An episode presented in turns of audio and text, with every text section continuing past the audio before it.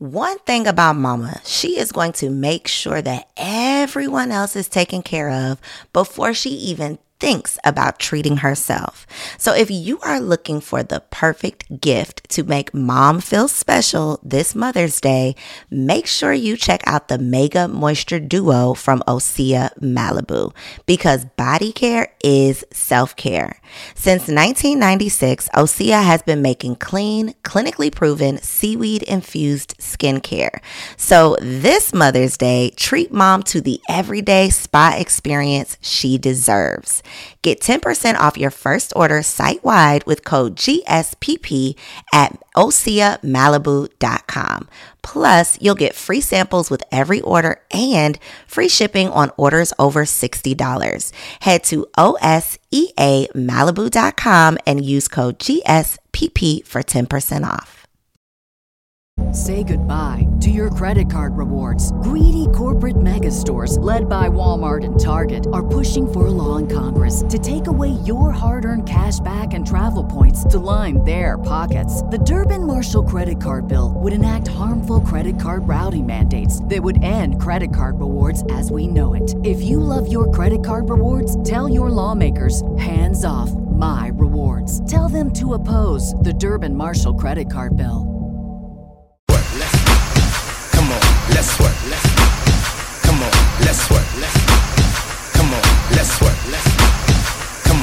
Can wish for it or you can work for it. You gotta work for greatness. If you ain't working, you should be working. Come on, let's work. Welcome to Confessions of a Workaholic, where we share the success secrets of fearless female entrepreneurs who are obsessed with success. This episode is brought to you by the Work Squad, which is the support group you need when you are dedicated to your dream. Our private accountability community is the perfect place for you to connect, exchange ideas, and get the keys you need to crush your goals. To find out how you can join the squad, log on to workprayslay.com. Today, we have a true boss in the building, not just a boss, but the chief bosspreneur, Ms. Becky A. Davis herself, is in the building to confess her success secrets. She is a speaker who is also a national spokesperson for Coca Cola and a Forbes Council coach. We're going to put some respect on her name, okay? Are you ready to confess, Becky? I am ready. I always like to start the show by asking what you started your career doing because I always find it so interesting how our passions tend to lead us away from our profession. So, what did you actually start your career out doing? I, I have worked in leadership and in management for uh, 25 years. And so, and I loved it. I worked in retail management. I managed um, stores for uh, major retailers, and I did that for for 20 years. And it's really where I identified my gifting was working in corporate America and working with teams. I managed uh, teams, started as an assistant manager in retail management. And when I left the company to start my own company, I was a regional vice president managing over 200 locations and 12 district uh, managers and I my sweet spot was the interaction and engagement I had with developing leaders, uh, which is what I realized was how I how my business uh, how I started to grow is because I started to grow leaders and build uh, create leaders around me so that they could continue to to uh, help the organization to grow. But that's how I started my career was in in management, retail management. So I love that you say that you loved your career because so often we hear, you know, the horror stories of the people who are sick to their stomach on the way to work and they're stressed out. Mm-hmm. All of those things, and and mm-hmm. that is their motivation to get out or to start something new or to try something different. But you don't have that story. I didn't have that story. I wasn't trying to run away, you know, from my from my job. I just knew that there was something else out there for me. What would you say inspired your transition if it wasn't necessarily that you were unhappy with your current position? So there, it was. It was twofold. I I loved the company. I, I wore my cheerleader outfit to work every day because I literally grew up in that company. My uh, I started in my 20s, and so I literally grew up in the in the company.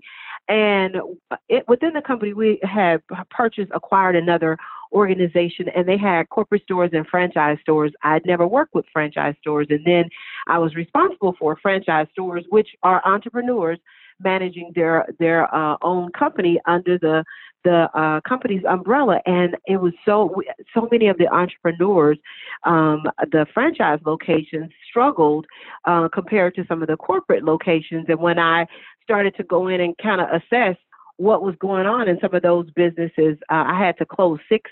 Um, when they gave me my set of stores, there were six slated to close, and three of those stores really had no business closing because I was like, I, I'm still not getting why you're closing. So I was asking the the owner, "Are you just tired of it? You want to give it up?" Or I was like, "No, I'm you know the money, not making uh money." And I was like, "But there's some things that right now you could fix and change your income just based on what I've seen in my in my uh, time with them." And they were like, so what are you saying? So when I started to work with them and we kept those stores open, got them to break even and then start profiting, it just made me think how many how many other small businesses are closing because they don't know what they don't know.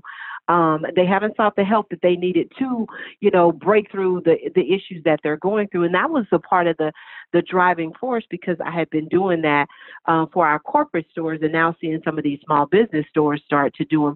But a big part of the caveat, I was I was saying I was going to leave. I was going to leave, and three years later, I was still saying I was going to leave. It actually took a, a near death experience of almost losing my life for me to stop playing and really step out on faith um, to start this this entrepreneur journey.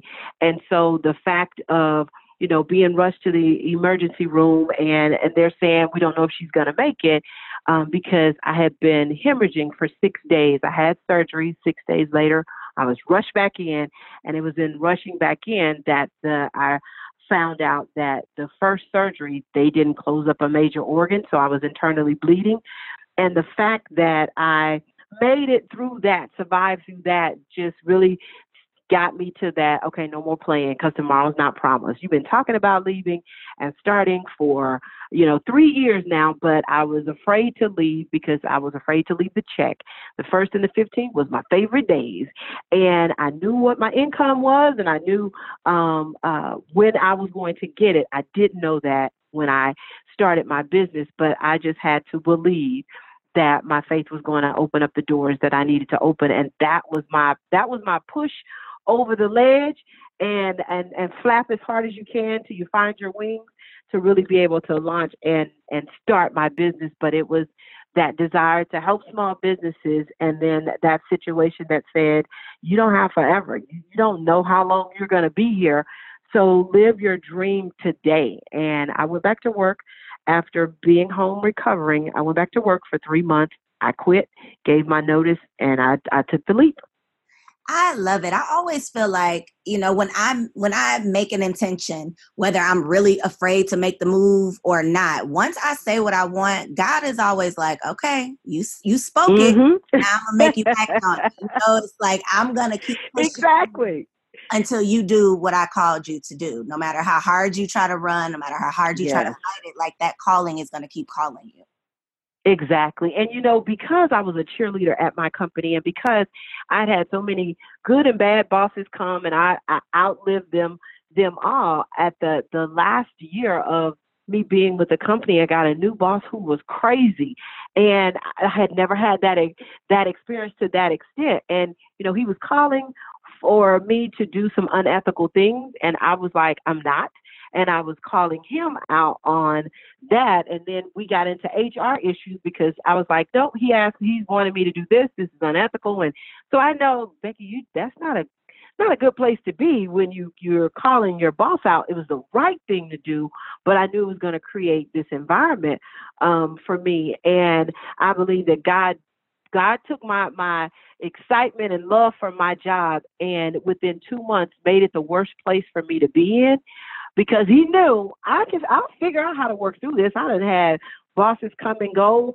and I've had all kind of things that I've dealt with and I've been able to sustain. She'll figure out how to stay. I don't want her to stay.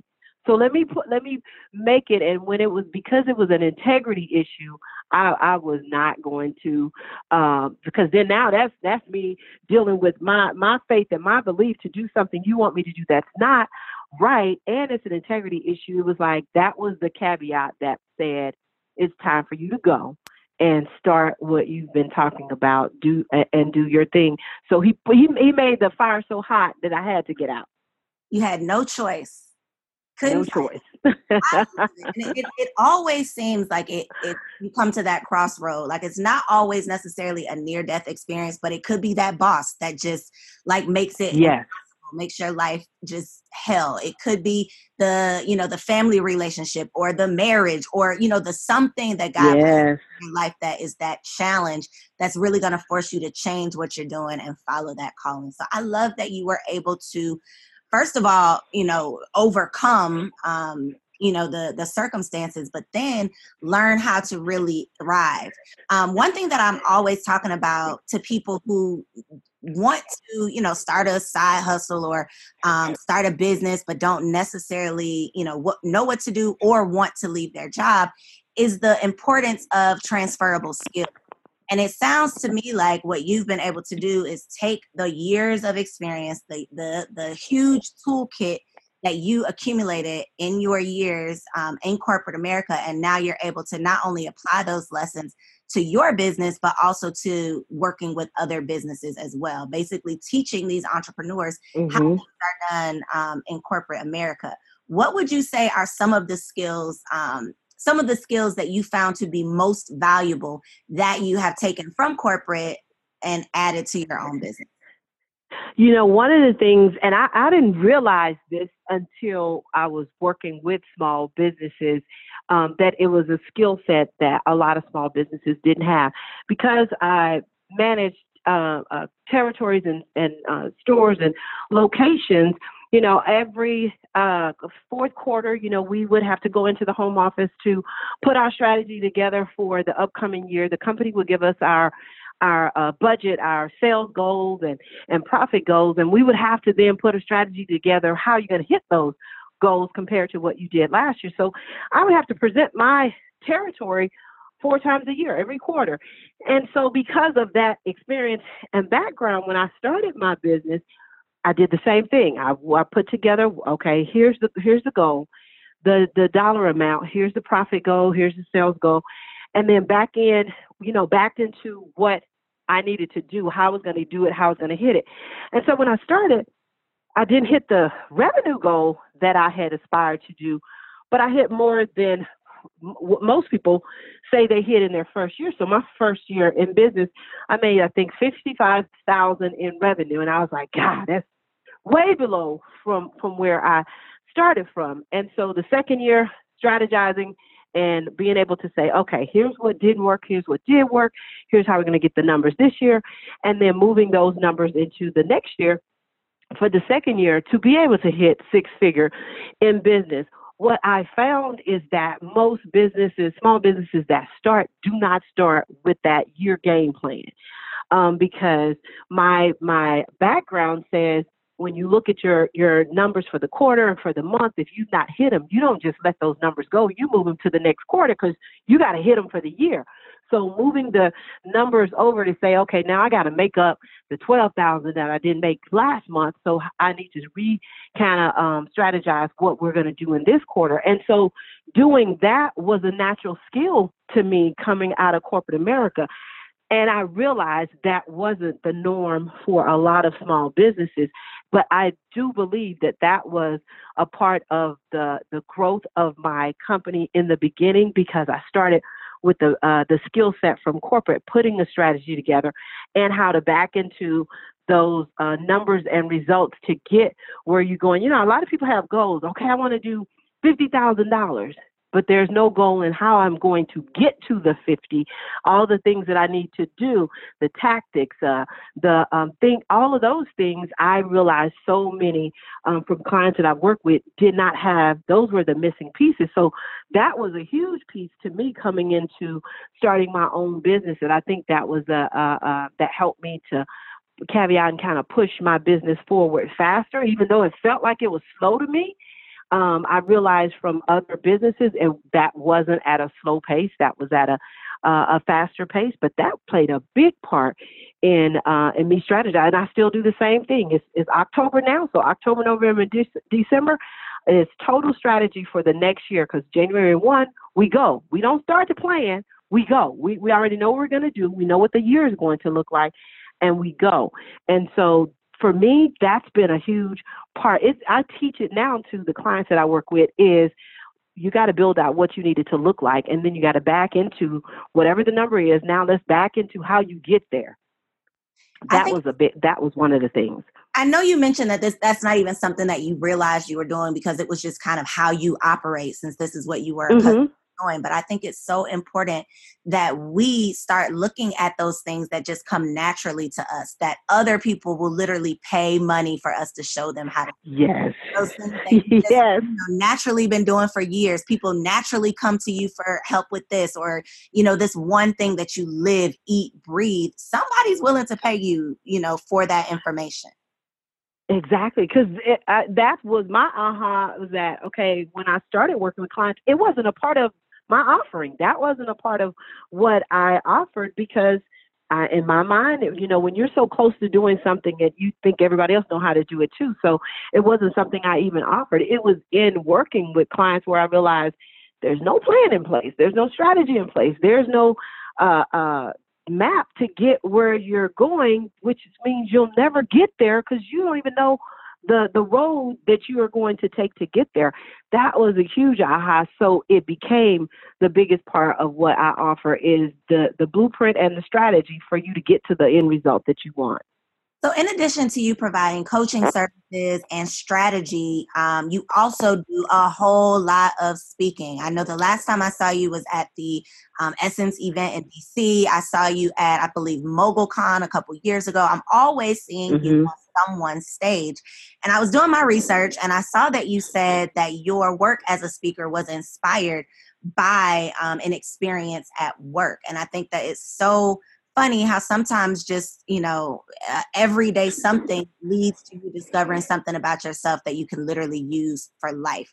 What would you say to someone who is maybe having trouble discovering their purpose or just have not had that aha moment that they feel like they need to take that leap of faith or start working on their blueprint?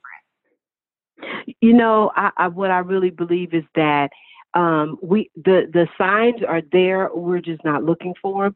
When we start to get intentional and look for them, then we we then can begin to see them. Because I have been told for a long time that oh, you're really good at speaking. You're really great at training. And because I didn't think I was good or great at it, I just kind of shunned it to the side. It's like, ah, oh, they're just being nice.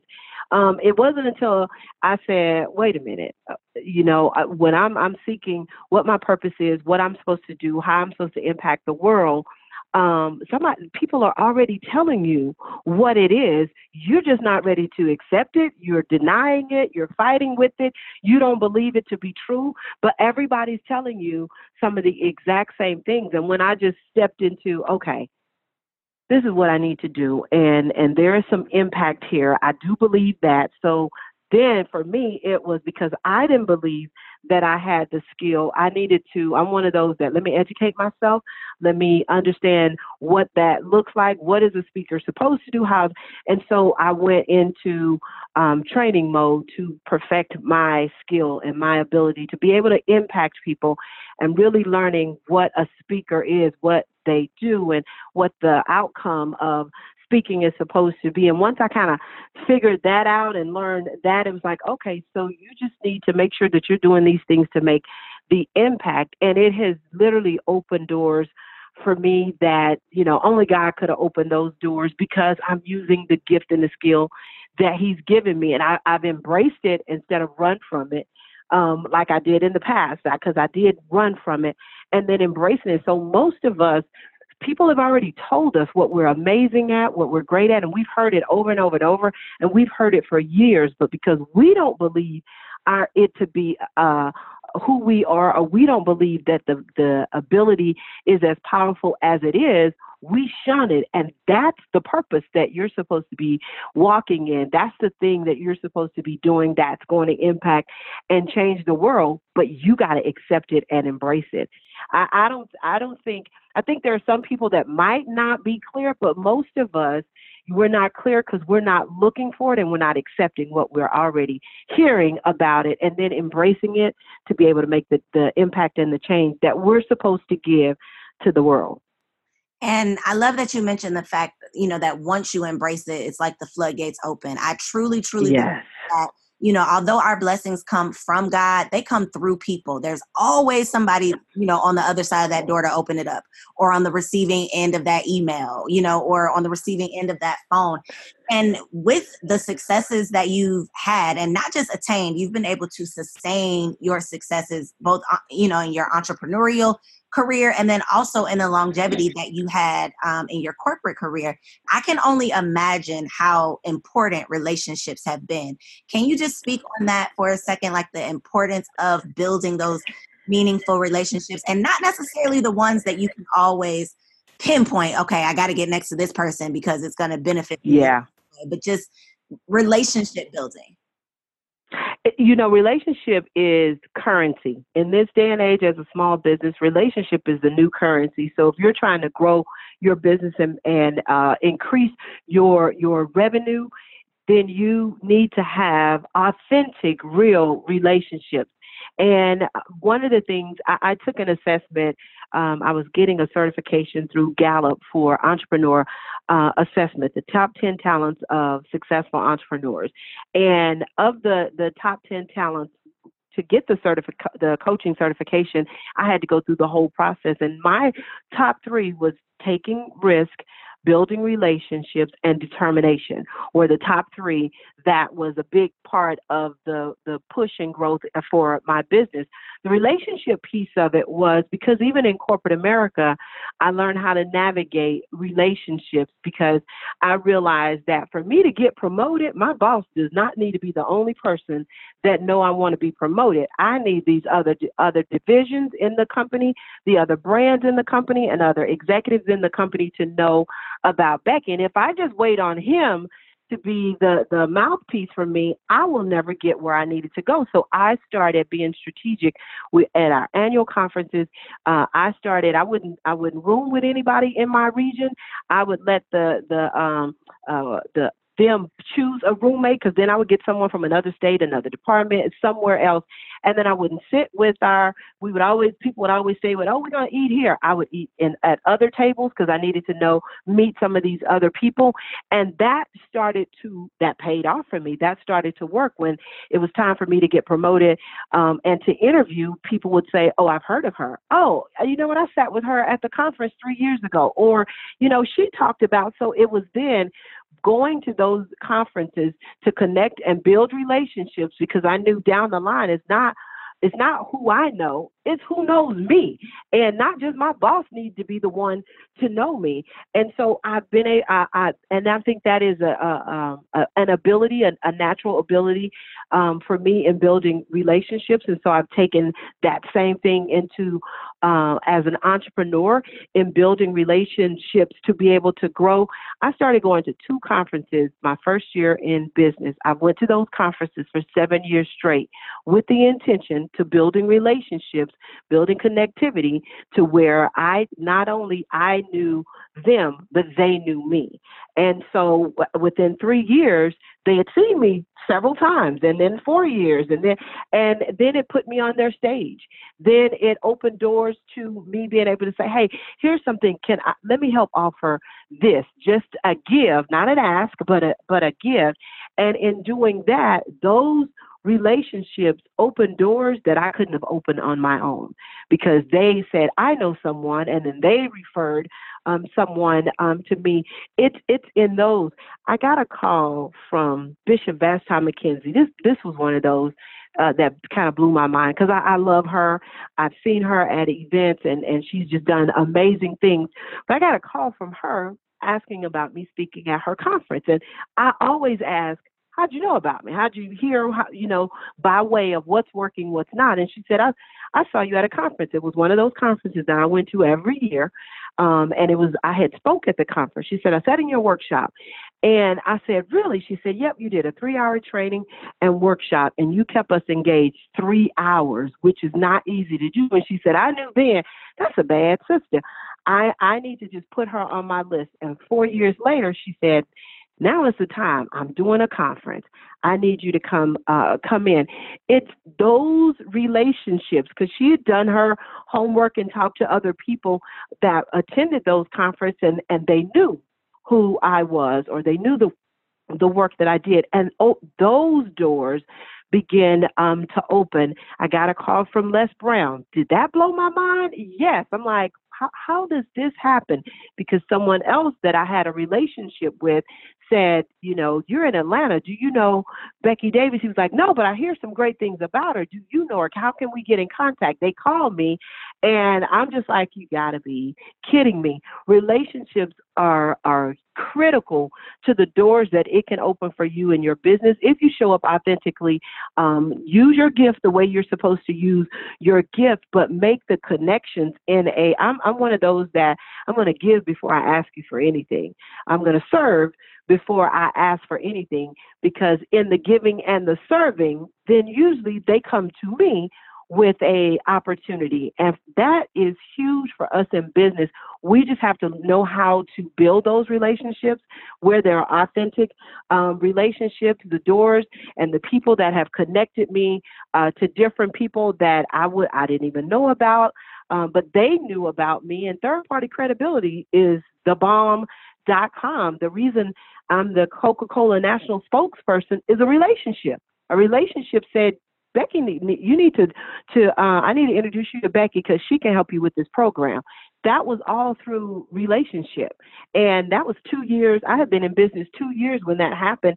I didn't feel confident enough to go to Coke and position anything. It was in a relationship that said, "I know someone who can who can help you guys do this," and then created that opportunity for me to uh, to meet and pitch what I could do um, for them. So Oh my God.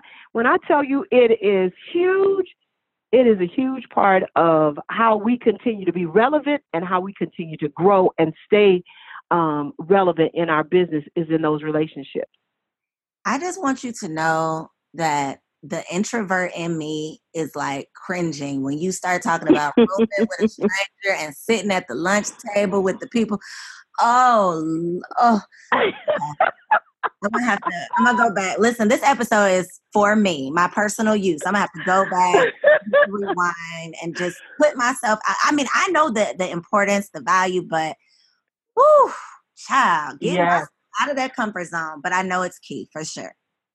Yeah, yeah, definitely, and it is. It's weird, and I'm an I'm an extrovert, so I can sit at a table and look at everybody at the table like, well, I'll be the first one to talk. How y'all doing? What's your name? And start, uh, you know, kind of going through um, the the introduction piece of it. And it always gives me butterflies inside because you don't know the response of of other people. I just knew I did I I didn't need to stay with just my group my clique. I needed to expand my territory and be a part of every last person's uh, uh, group, and so that other people then know who you are. I, I don't think it's as important for who I know. I think it's major for the people who knows you, the people you don't even know that your name is in their mouth because someone else has put it there, has referred you. That's what you want. Hmm. I would say we're gonna drop the mic, but I got one more question. So we're gonna keep, yeah. keep it going. This is a good one. Um, okay, so I know you have a business at work. It's called the Bosspreneur Business Circle, and some of the yes. things you help your your um your ladies do is scale their businesses and create recurring revenue. One of the things yes. that we hear time and time again about scaling your business is in order to scale your business, you have to remove yourself. You know, your business cannot be dic- mm-hmm success of your business cannot be dictated by the hours that you are putting in, basically. What right. advice for someone who might be listening or someone who might be me that is afraid of delegating? What's your best advice? So, um, especially as a coming from with a background in leadership, uh, delegation is really saying, I trust someone else. That's how they will will see it is that I trust someone else because as long as you hold on to it, um, for yourself. I always use the analogy of if you have your hand closed in a fist and you're holding on to something, nothing can get in either. So you have to be able to open up one finger at a time to let some things go to get to the next level. On that top 10 list that Gallup um, does, uh, an assessment for people, delegation is on that top 10 um, list too. And those that were successful in business, what what Gallup taught is that these are the 10 characteristics of successful business, and success was de- de- uh, defined in longevity in business. Their revenue amount was a part of it, and their impact to their communities is how success was defined. So, after interviewing 4,000 small businesses, those top 10 was consistent with those type of, of companies. And the delegation piece, I'll say this if um, the the the part that you are not strong at, you have to give it to someone else because they could do it better than um, than you being able to do it. I know for me to to scale my business, I needed to be the face, but I did not need to be the only one doing the work because then I've done exactly what corporate America uh, did was create a salary cap. I left corporate America to not have a salary cap, but if I am the person that has to show up, be there, do the work to make money, I got a salary cap because I can only do so much. So it was how do you then take this and create the brand? You're the face of the the brand, but you're not the only one doing the work in the brand. Digital is an amazing way um, to do that. That's how um, one of the things that I teach for recurring um, revenue. Digital is an amazing way to do that, and it creates um, a consistent stream of, of revenue coming in that frees you up to be able to add some of the the other pieces. And for me, I focused on four revenue models recurring revenue models within my my business. I wanted to have uh, coaches that were certified to do the the training and the work that I do. I needed someone else to do it because guess what? That's what the model. When you look at a lot of the multimillionaires, the Tony Robbins, the the uh, Brendon Burchard, they have coaches that teach their um, curriculum, and so now I can work with millions of people because I got 350 coaches um, to do it. That's their their model, and for me,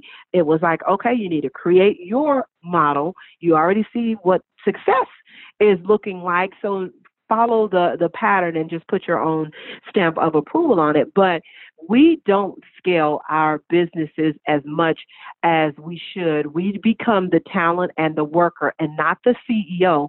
We spend too much time, 80% of our time as the employee and maybe 10 to 15% of our time as the CEO. My goal was to spend 80% of my time as the CEO, 20% as the worker um, in uh, in my business and brand. And so I had to start to turn the curve to start to build that out to get to that place. Our membership is a part of recurring revenue. I do um, uh, online courses. That's a part of our um, uh, recurring revenue. That's a part of a digital strategy. And I don't have to be at every place to do everything, to go to every company um, to actually get the work. And I was focusing on coming away from one and done, one client. Now I got to go get another client to once to many. I want to do create something once and sell it to many people over and over and over and over and over again and just continue to improve the uh, improve the product for me that's how we that's how we stay sustainable especially as african american women of color running businesses we are starting businesses at a higher rate than anybody else but we're closing them faster too because we are the talent and we're not focused on how do I then scale this? What are some things that I can do to scale and create, um, you know, my business growing and moving beyond just me to get to the outcome that I want? So, yeah, that is the way really to uh, to be able to stay sustainable long term and not put a salary cap on yourself because entrepreneurs can have a salary cap too if you're the only one doing the work because you can only do so much. So you'll cap out. I don't want to cap out. Listen, now we're going to drop the mic on that one because I, I, got work to do. Listen, ladies, everyone within the sound of my voice, the boss has spoken. Um, we definitely have to start applying some of those corporate strategies because obviously, you know, they're tried and true. Entrepreneurs are out here just throwing, you know, throwing pasta at the wall you know, and seeing what what sticks. Um, and I definitely think that having those strategies, like you said, putting that plan behind your goal and really figuring out how you are going to get there, how you are going to scale. And like you said, we can start um, operating as the CEO for the majority of the time instead of just being the talent. Amen. Yes. Becky, I truly enjoyed this conversation. So inspired by all of the wisdom that you have shared. And I know that all of my listeners are as well. Can you please let them know where they can find you online and how they can connect with you on social media?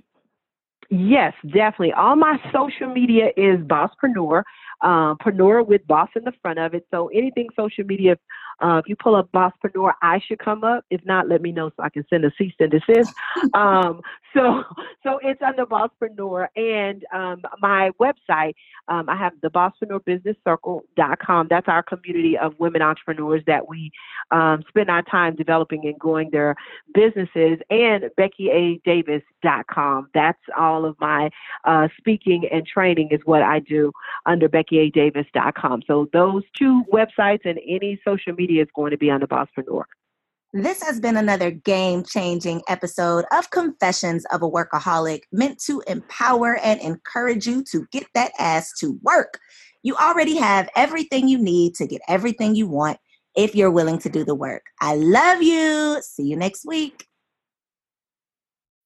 When you need mealtime inspiration, it's worth shopping Kroger, where you'll find over 30,000 mouthwatering choices that excite your inner foodie. And no matter what tasty choice you make, you'll enjoy our everyday low prices, plus extra ways to save, like digital coupons worth over $600 each week. You can also save up to $1 off per gallon at the pump with fuel points. More savings and more inspiring flavors make shopping Kroger worth it every time. Kroger, fresh for everyone. Fuel restrictions apply.